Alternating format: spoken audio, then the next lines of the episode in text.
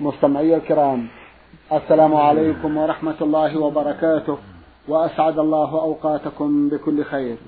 هذه حلقة جديدة مع رسائلكم في برنامج نور على الدرب. رسائلكم في هذه الحلقة نعرضها على سماحة الشيخ عبد العزيز ابن عبد الله بن باز الرئيس العام لإدارات البحوث العلمية والإفتاء والدعوة والإرشاد. مع مطلع هذه الحلقة نرحب بسماحة الشيخ ونشكر له تفضله بإجابة السادة المستمعين فأهلا وسهلا بالشيخ عبد العزيز. حياكم الله بارك حياكم الله. نعود مع مطلع هذه الحلقة إلى رسالة وصلت إلينا من المستمع محمد من ليبيا. أخونا عرضنا له سؤالا في حلقة مضت ونعرض بقية أسئلته إن شاء الله تعالى في هذه الحلقة. فيسأل ويقول ما حكم الخلوة بامرأة أجنبية؟ في سيارة أو مكتب أو دار.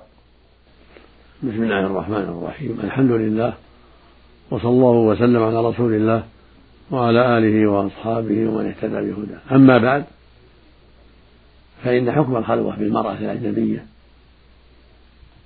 في سيارة أو مكتب أو غيرهما حكمه التحريم.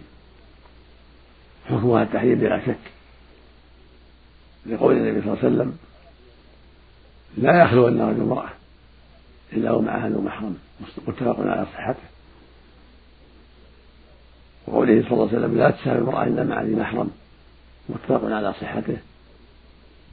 وقوله صلى الله عليه وسلم لا يخلو أن رجل امرأة فإن الشيطان ثالثهما. خرجه الإمام أحمد من حديث عمر بن الخطاب رضي الله تعالى عنه بإسناد صحيح. فليس للرجل أن يخلو المرأة لا في مكتب ولا في سيارة ولا في غرفة. بل يجب عليه يحذر ذلك لأن الشيطان قد يدعو إلى ما لا تحمد عقباه. ولهذا قال فإن الشيطان ثالثهما هكذا قال صلى الله عليه وسلم. ومن هذا ما قد يقع لبعض الناس. يكون السكرتيرة يجلس معها في مكتبه. هذا منكر. لا يجوز أن يكون الرجل سكرتيرة يخلو بها في مكتبه أو بيته أو غير ذلك. بل يكون للرجل سكرتين من الرجال والمرأة لها كاتبة من النساء. فالنساء للنساء والرجال للرجال. أما أن يتخذ سكرتيرة في مكتبه أو في إدارته أو في محل علاجه لكونه طبيب أو ما أشبه ذلك هذا لا يجوز. هذا منكر عظيم ووسيلة للشر العظيم.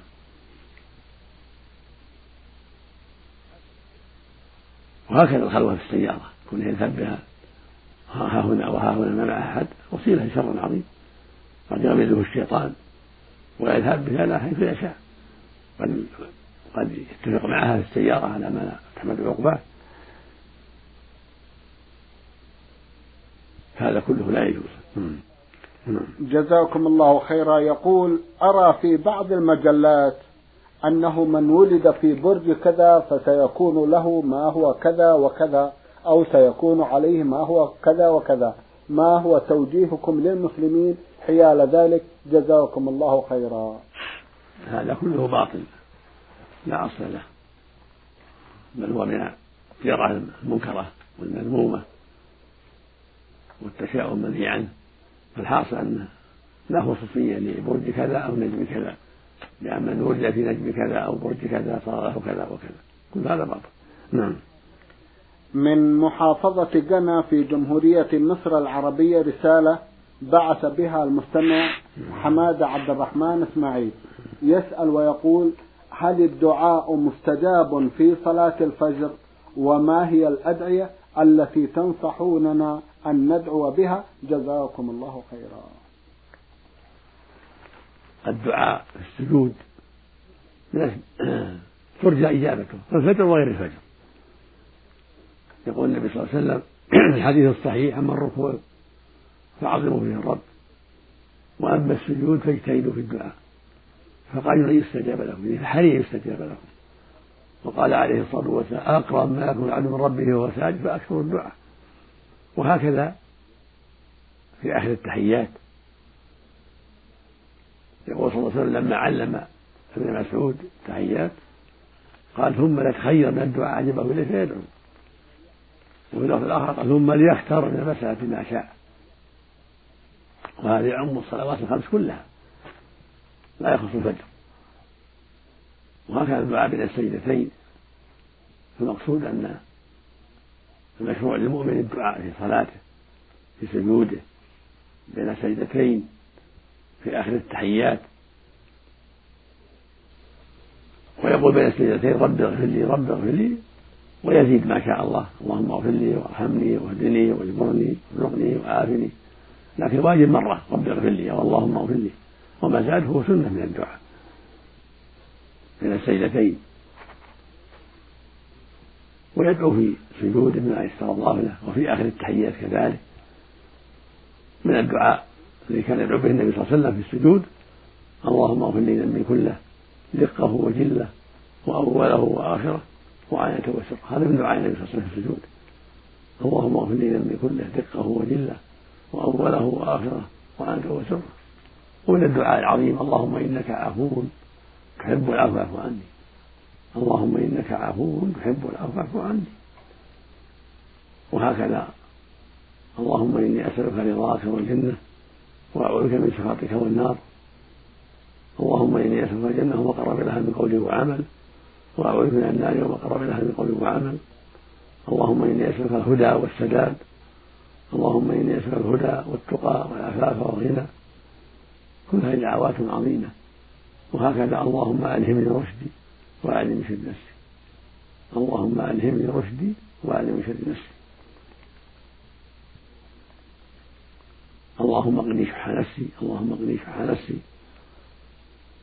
اللهم اصلح قلبي وعملي اللهم اصلح قلبي وعملي اللهم فقهني في دينك رب زدني علما. وهكذا الدعوات الاخرى المناسبه نعم. جزاكم الله خيرا. رسالة مطولة بعث بها المستمع صالح بن محمد بن ظافر الشهري من السرح. أخونا كما قلت رسالته مطولة ومن صفحتين. ملخص ما في هذه الرسالة يقول إذا كنت وكيلا لبعض الورثة فهل لي أن أقطع جزءا من أملاكهم طريقا للسيارة لتصل إلى أملاك جيرانهم؟ ليس لك ذلك إلا بمراجعة المحكمة إذا كانوا قاصرين. أما إذا كانوا مكلفين مرشدين فشاورهم فإذا سمحوا فلا بأس. أما إذا كانوا قاصرين فهذا تراجع فيه المحكمة محكمة البلاد. حتى ترشدك المحكمة إلى ما تراه في هذا في هذا المقام. نعم.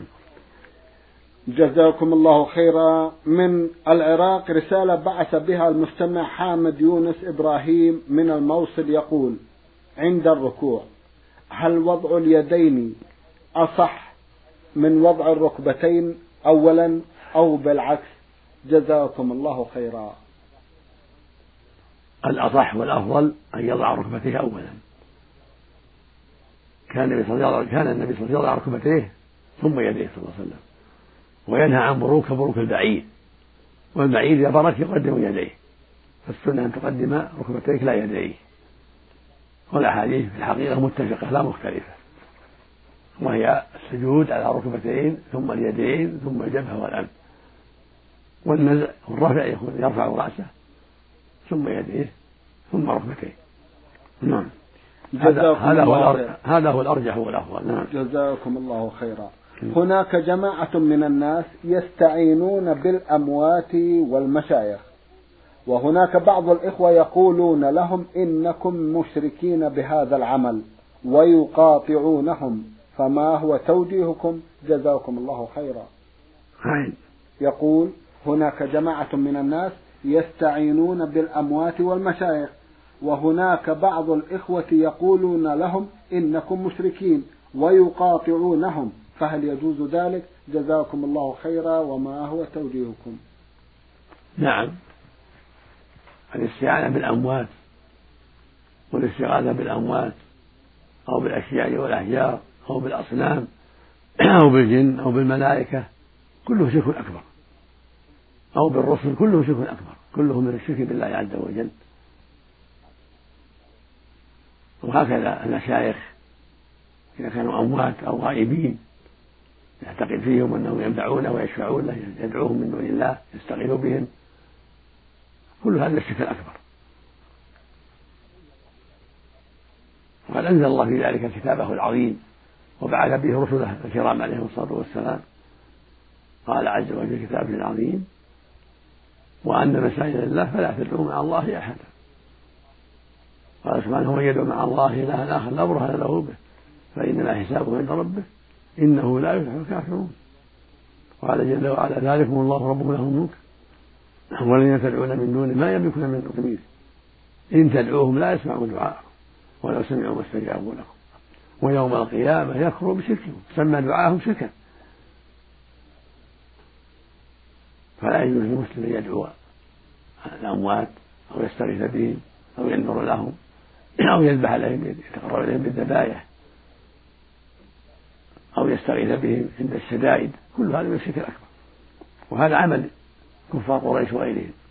هذا عمل الكفار عند قبور الأموات وعند أصنامهم وأشيائهم التي يعبدونها من دون الله.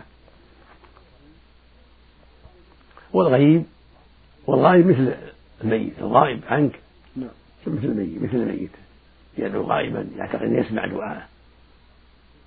يقول له السر. يدعوه.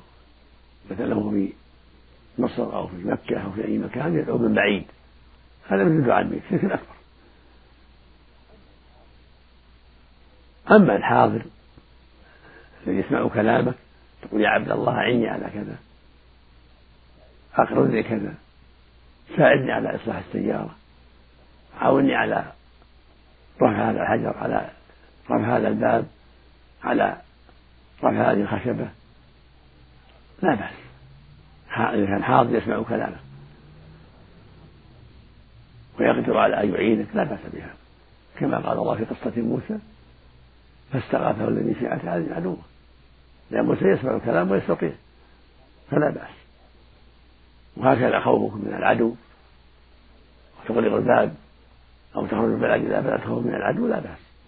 كما قال الله جل وعلا في قصة موسى فخرج منها خائفا ترقب خرج من مصر خائفا من شر هذا العون لما قتل القتيل.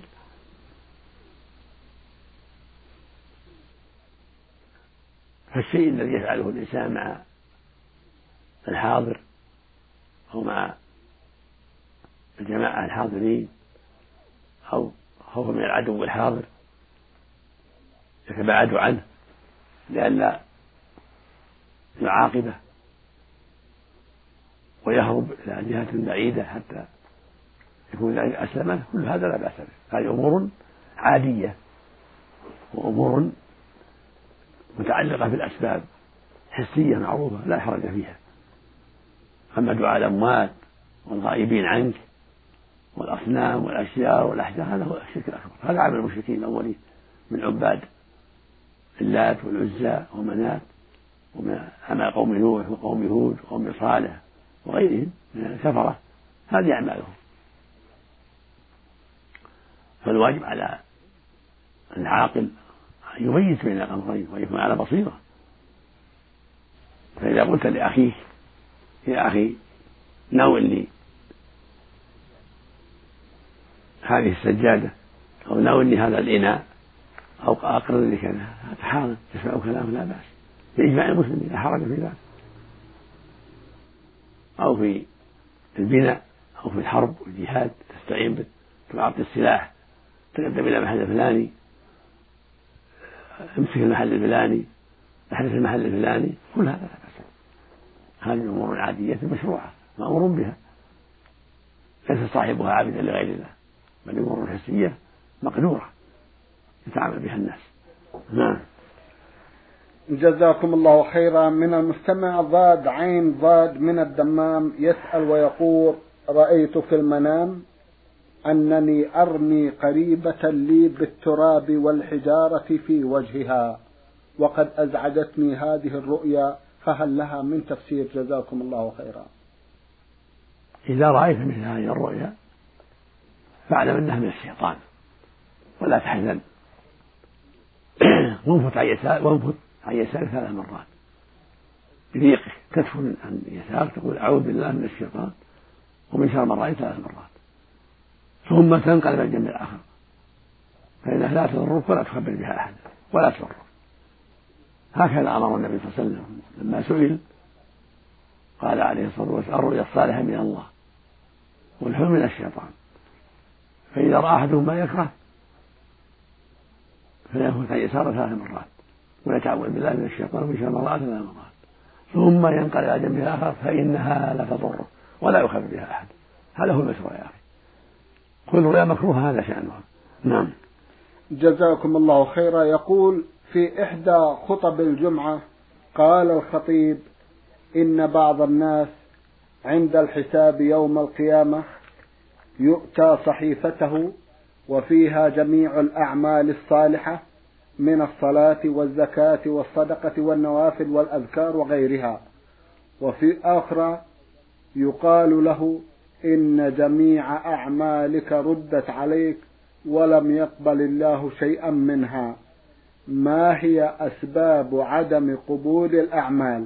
أعد يقول في إحدى خطب الجمعة قال الخطيب إن الرجل عند الحساب يوم القيامة يؤتى صحيفته وفيها جميع الأعمال الصالحة من الصلاة والزكاة والصدقة والنوافل والأذكار وغيرها. وفي أخرى يقال له إن جميع أعمالك ردت عليك ولم يقبل الله شيئا منها. فما هي أسباب عدم قبول الأعمال وما هي أسباب عدم الإجابة في الدعاء أو موانع الإجابة جزاكم الله خيرا. هذا التعبير من هذا الخطيب فيه نظر لأن الله سبحانه بين أن المؤمن يعطى كتابه بيمينه فيه حسناته وفيه بيان نجاته وسعادته ورجحان ميزانه. وأما الكافر يعطى كتابه بشماله وفيه بيان سيئاته وأسباب هلاكه وخفة ميزانه. فمن أعطي كتابه بيمينه فهو سعيد ومن يعطي كتابه بشماله فهو شقي. ولا يعطى كتابه بيمينه إلا وهو موحد مستقيم. ولا يعطى كتابه بشماله إلا وهو مشرك. حابط الأعمال.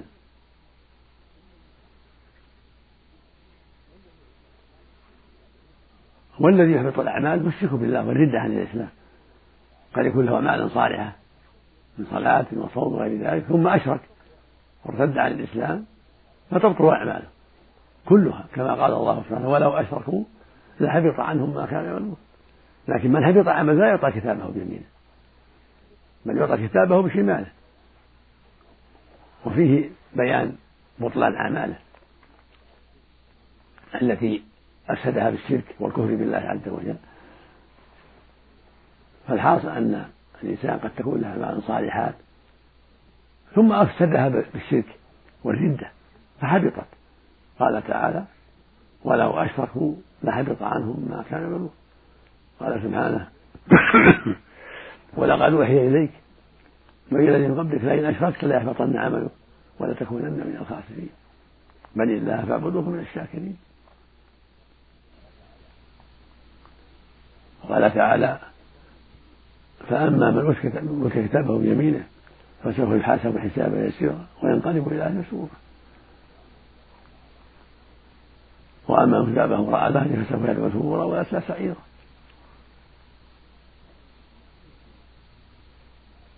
فالمقصود أن العبد المؤمن يعطى كتابه بيمينه والمؤمن والكافر يعطى كتابه بشماله من وراء ظهره فالسعيد يعطى كتابه باليمين والشقي يعطى كتابه بالشمال أو من وراء الظهر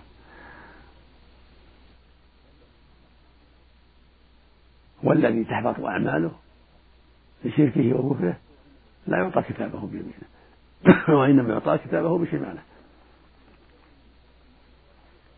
ويبين له أن أن أعماله حبطت بسبب شركه وكفره نسأل الله العافية. ولهذا أعطى كتابه بشماله. نعم. جزاكم الله خيرا. يسأل سماحتكم لو تكرمتم عن أسباب عدم قبول الأعمال.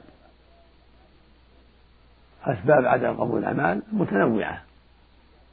أعظمها وأخطرها الشرك بالله وأنواع الكفر بالله فإنها تبطل الأعمال كلها. صاحبها حابط العمل غير مقبول الدعاء. لشركه وشركه نسأل الله نسأل الله العافية. ومنها كونه يدعو بقلب غافل غير مقبل على الله غير مستشعر عظمة ربه وحاجته إلى دعاء وأنه سميع الدعاء قريب الإجابة. ومنها أكل الحرام كونه يتعاطى الحرام كسب الحرام من الربا أو السرقات أو النهب أو الخيانات. كلها من أسباب عدم الإجابة. ومنها المعاصي التصرف على المعاصي من الزنا والسرقة والعقوق. وقطيعة الرحم. كل هذا من أسباب عدم الإجابة. نسأل الله السلامة. نعم. جزاكم الله خيرا. ويسأل عن الأسباب التي تحول بين المرء وبين إجابة الدعاء. كل هذه من أسباب عدم إجابة الدعاء. غفلته وإعراضه ومعاصيه وأكله الحرام. كلها من أسباب عدم الإجابة. أما إذا كفر وأشرك فلا تقبل أعماله ولا دعواته. لأن عنده مانع عنده مانع هو الكفر بالله. يمنع صحة العمل وصحة الدعاء نسأل الله العافية. جزاكم الله لكن إذا دعا الكافر قال رب اللهم اهدني قد تقبل دعوته. الكافر إذا دعا صادقا اللهم اهدني اللهم تب علي اللهم اخرجني ما أنا فيه من الكفر بالله. صادقا قد يجيب الله دعوته ويرحمه ويتوب عليه ويهديه. سبحانه وتعالى. نعم. جزاكم وهكذا العاصي. نعم. لكن المعاصي والكفر بالله من أسباب عدم يكون يدعو وهو مصر على المعاصي ومن أسباب عدم الإجابة. لكن قد يجود الله عليه ويرحمه. إذا صدق في بعض الأحيان في الدعاء وأقبل على الله قد يجيب الله دعوته فيغفر له ويمن عليه بالتوبة سبحانه وتعالى. لكن لا يصر على المعاصي. نعم. إصراره على المعاصي وهو يدعو هذا من أسباب حرمانه من الإجابة. نسأل الله العافية. جزاكم الله خيرا.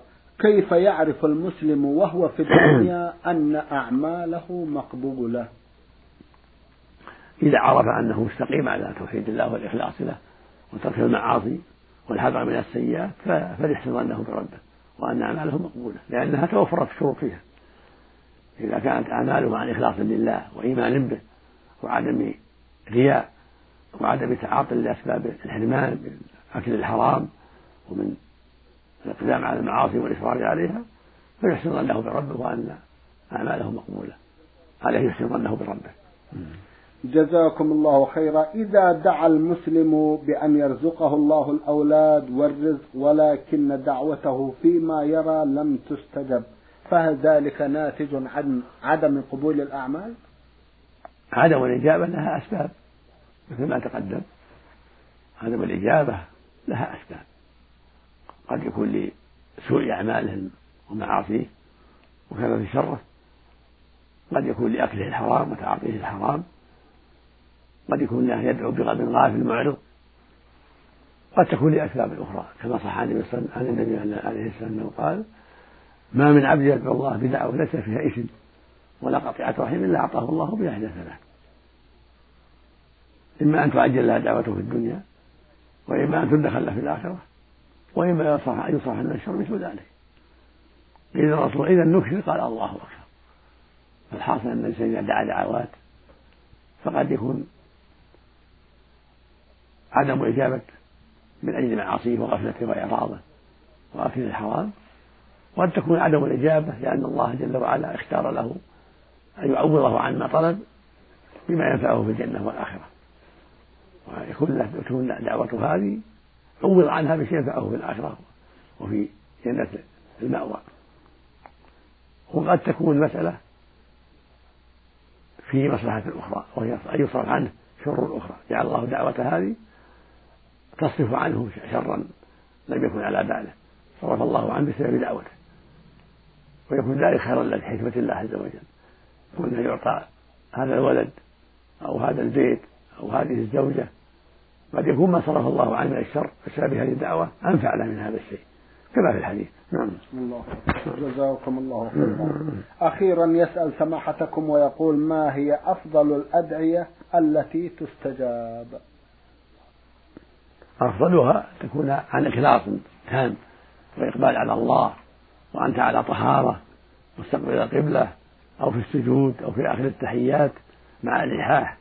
مع إلحاح وتكرار الدعاء الصدق في ذلك والرغبة في ذلك وإحضار القلب هذا من أعظم الأسباب في إجابة الدعاء. نعم الله المستعان. الله المستعان. جزاكم الله خيرا. من ليبيا بني غازي رسالة بعث بها أحد الإخوة المستمعين من هناك يسأل في أحد أسئلته ويقول أنا سين جيم عين من بنغازي أسأل عن كيفية التيمم من الجنابة إذا عدم الماء أو كان موجودا ولكن البرد شديد. مثل التيمم عند عدم الماء. ومثل التيمم عن الوضوء. من فقد الماء يتيمم عن الجنابة والوضوء ضرب التراب بيديه فيمسح بهما وجهه وكفيه ضربة واحدة. عن الوضوء وعن الغسل وعن الحيض أيضا عند عدم الماء. يضرب التراب به ضربة واحدة. يمسح بهما وجهه وكفيه ناويا الوضوء أو ناويا غسل الجنابة أو ناوية المرأة غسل الحيض والنفاس عند عدم الماء. وهكذا عند وجود الماء لكن مع المرض اللي يمنع من استعمال الماء. أو مع البرد الشديد وليس عنده ماء يسخن به الماء. هذا معذور. فالتيمم عن الجنابة والحيض والحدث الأصغر كله واحد. ضربة واحدة هذا هو الأفضل. يمسح بها وجهه وكفيه يمسح بأطراف أصابعه وجهه وبيديه كفيه ظاهرهما وباطنهما. هذا هذا هو التيمم الشرعي. كما قال الله جل وعلا فلم تجدوا ماء فتيمموا صعيدا طيبا فامسحوا بوجهكم وأيديكم منه. فالذي لم يجد الماء يمسح يضرب التراب بيديه ثم يمسح بهما وجهه وكفيه ظاهرهما وباطنهما بنية الوضوء أو بنية الجنابة أو بنية الحيض والنفاس من المرأة. وإن ضرب ضربتين إحداهما لوجهه والثاني كفيه فلا بأس. لكن الأفضل ضربة واحدة. كما صح عن حديث عمار في الصحيحين أنه علم عمار قال إنما يكفيك أن تضرب الأرض ضربة واحدة ثم ثم تمسح بهما وجهه وكفيه لما سأل عن التيمم للجنابة. الضربة الواحدة كافية وهي السنة. يمسح ببعض بأطراف أصابعه وجهه ويعمه ثم يمسح بكلتا يديه كل واحدة على الأخرى. ظاهرهما وباطنهما. نعم. جزاكم الله خيرا. سماحة الشيخ في ختام هذا اللقاء أتوجه لكم بالشكر الجزيل بعد شكر الله سبحانه وتعالى. على تفضلكم بإجابة السادة المستمعين وآمل أن يتجدد اللقاء وأنتم على خير. نسأل الله ذلك مستمعي الكرام كان لقاؤنا في هذه الحلقة مع سماحة الشيخ عبد العزيز ابن عبد الله بن باز الرئيس العام لإدارات البحوث العلمية والإفتاء والدعوة والإرشاد. شكرا لسماحته. وأنتم يا مستمعي الكرام شكرا لحسن متابعتكم. وإلى الملتقى وسلام الله عليكم ورحمته وبركاته.